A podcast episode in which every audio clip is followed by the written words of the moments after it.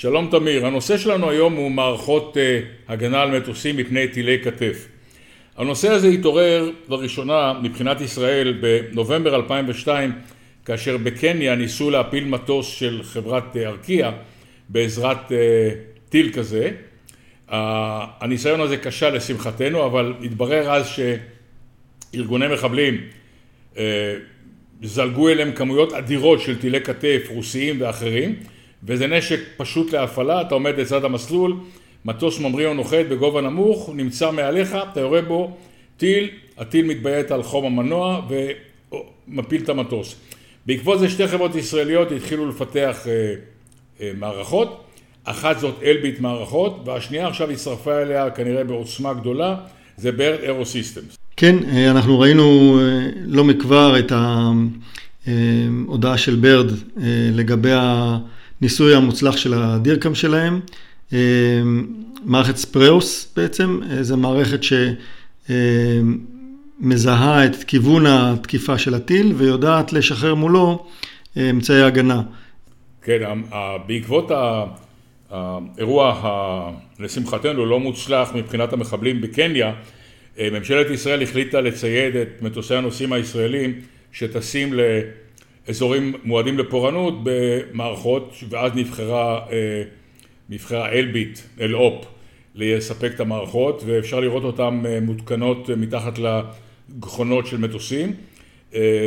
החברה גם סיפקה מערכות כאלה להגנה על מטוסי VIP בכל העולם כדי למנוע הפלתם באמצעות טילי כתף.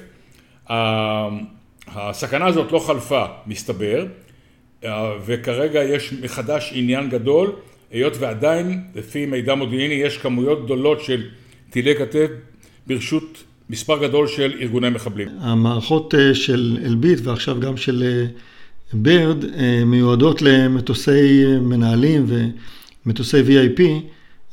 מעט חברות תעופה, אם בכלל, מצטיידות בהם, כי ההוצאה היא אדירה.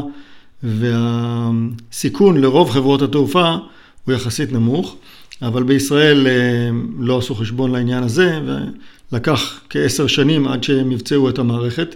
אה, זאת המערכת ה-C-Music של אלביט. אה, המערכת של ברד, המערכת הזאת ומערכות אחרות, מיועדות גם להגנה של מטוסי VIP, והן מספקות כבר הגנה ללא מעט מטוסים כאלה בכמה יבשות.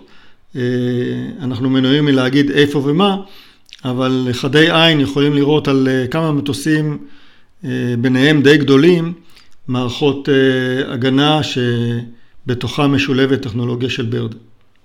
הסיבה שממשלת ישראל לקחה על עצמה לממן את התקנת המערכות על המטוסים הישראלים, זה ההוצאה הגדולה שחברות התעופה לא יכלו לעמוד בה. אבל אנחנו היינו בחזית הסכנה הזאת, ולכן הממשלה מימנה את התקנת המערכות על מטוסים ישראלים.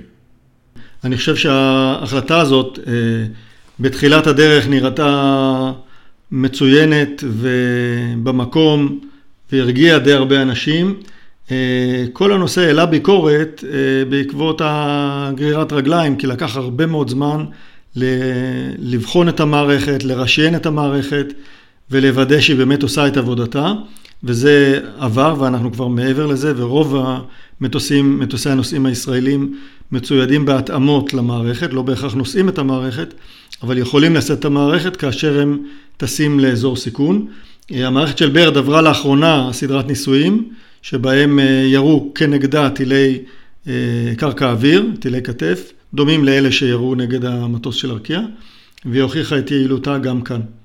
כן, ובכן זה נושא שיישאר איתנו כנראה עוד הרבה זמן, כי לארגוני מחבלים יש כמויות אדירות של, uh, של uh, טילי כתף שזרגו מאפגניסטן בכל מיני מקומות בעולם, וישראל גם בתחום הזה היא מדינה מובילה, כי הצורך הוא אבי כל המצאה, וגם במקרה הזה המשוואה הזאת עבדה. בהחלט. במקרה הזה הטכנולוגיה הצבאית שהייתה בידי אלאופ ואלביט אה, קיבלה יישום אה, צבאי, יישום אזרחי, הטכנולוגיה הצבאית קיבלה יישום אזרחי. אה, גם במערכת של ברד יש גרסאות צבאיות כמובן למערכת. אגב, המערכות של החברה הזאת משולבות עם מערכות הגנה של החברה האירופאית, איירבס, זה מספר שנים, ומשלבות גם משחררי מוץ נורים, גם גילוי ואיתור טילים ונ"מ, ונמכרו בכל העולם בהיקפים די גדולים. למרות שהחברה לא ידועה כל כך, הפעילות שלה הגיעה להיקפים גדולים מאוד יחסית לחברה ישראלית. ובכן, דנו היום בנושא מאוד מעניין, מרתק, שישראל מובילה בו. אני חושב שבזה נתנו אה, נקודות עניין למאזינים שלנו, ונתראה בפודקאסט הבא. תודה רבה, תמיר, להתראות. תודה, אריה.